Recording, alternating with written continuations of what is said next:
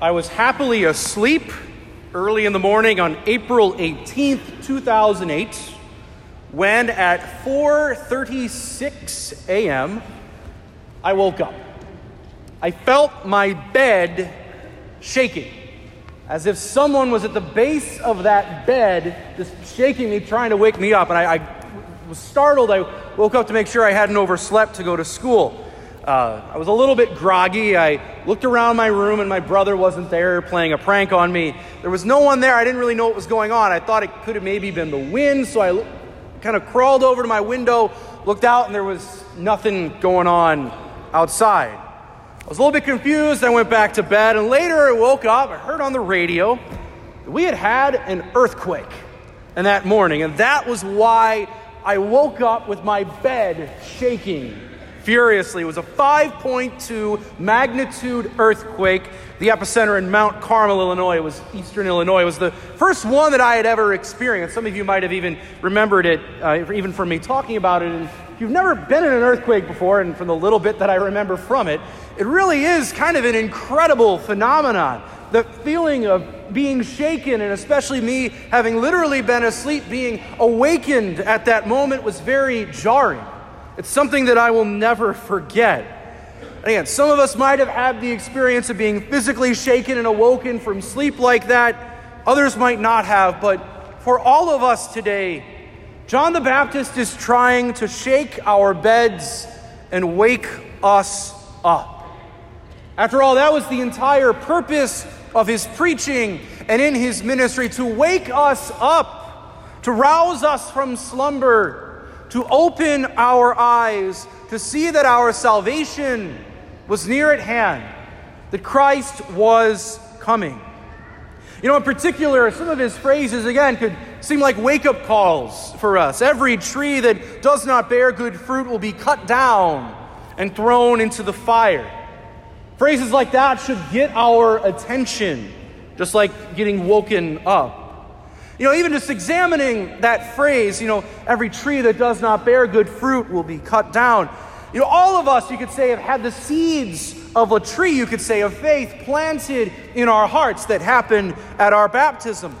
But baptism is not a guarantee that God will always be pleased with us. You know, you see people all the time, well, Father, I'm a baptized Catholic, so I'm doing great. Well, not necessarily, or as a Catholic, etc., etc., etc. The question that I would almost put to that is well, yeah, but what fruits have you borne in your life? You know, I think many people take that to mean, well, I'm a baptized Catholic, therefore I'm a good person, therefore whatever fruit I must bear, it must be really, really good. And again, we're grateful for the work of the sacrament of baptism, but if anything, that's like the people who John the Baptist referred to as said, Yeah, who, oh, we, have, we have Abraham as our father, so we're doing okay. We're members of the covenant, so, so we're doing fine. But to John the Baptist, that was not good enough. It was not good enough. Because while we are good, we are created in God's image and likeness, and we have the grace of baptism in us. We are good, but we are wounded. We can often have a darkened intellect and a weakened will. All of us are equally capable of bearing good fruits, and all of us are equally capable of bearing bad fruits. And by bad fruit, we don't mean any misfortunes or tragedies in our life. That's certainly not bad fruits. Bad fruit is sin, right? It's those areas where we have willingly turned from God, willingly turned away from His law, and willingly turned from His church. And by bearing good fruit, it's not necessarily mean I've got a pretty hefty salary or the size of our house. It means the spiritual fruits that we have borne. What virtues have we cultivated in our lives? Things like faith, hope, love, prudence, justice, temperance, and fortitude. What virtues have we gained? How often and with what intensity do I practice my faith? You see, St. John the Baptist is saying to us, he's almost shaking us and saying, Bear good fruit while you can. Bear good fruit while you can. Bear good fruits for the coming of Christ. And if we have not yet borne spiritual fruit, then there is work for us to do. There is room for us to grow. Christ's coming will not just be joyous for the good and the holy, it will also mean justice for the wicked, those who have not borne good fruits. And Advent is the time for us to maybe prune the bad fruit and start bearing good fruit or start growing it in our lives.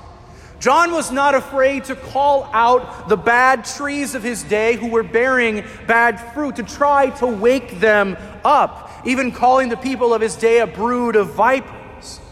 But truth be told, the words that John the Baptist exclaims in our gospel could be said of our own world today, and even to us.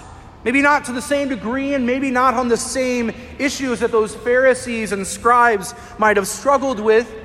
But we can all probably think of times where we have been worthy of the harsh words that John the Baptist speaks to us today, maybe at some point in time, where we needed that 4:36 a.m. wake-up call with an earthquake to hear repent for the kingdom of God is at hand.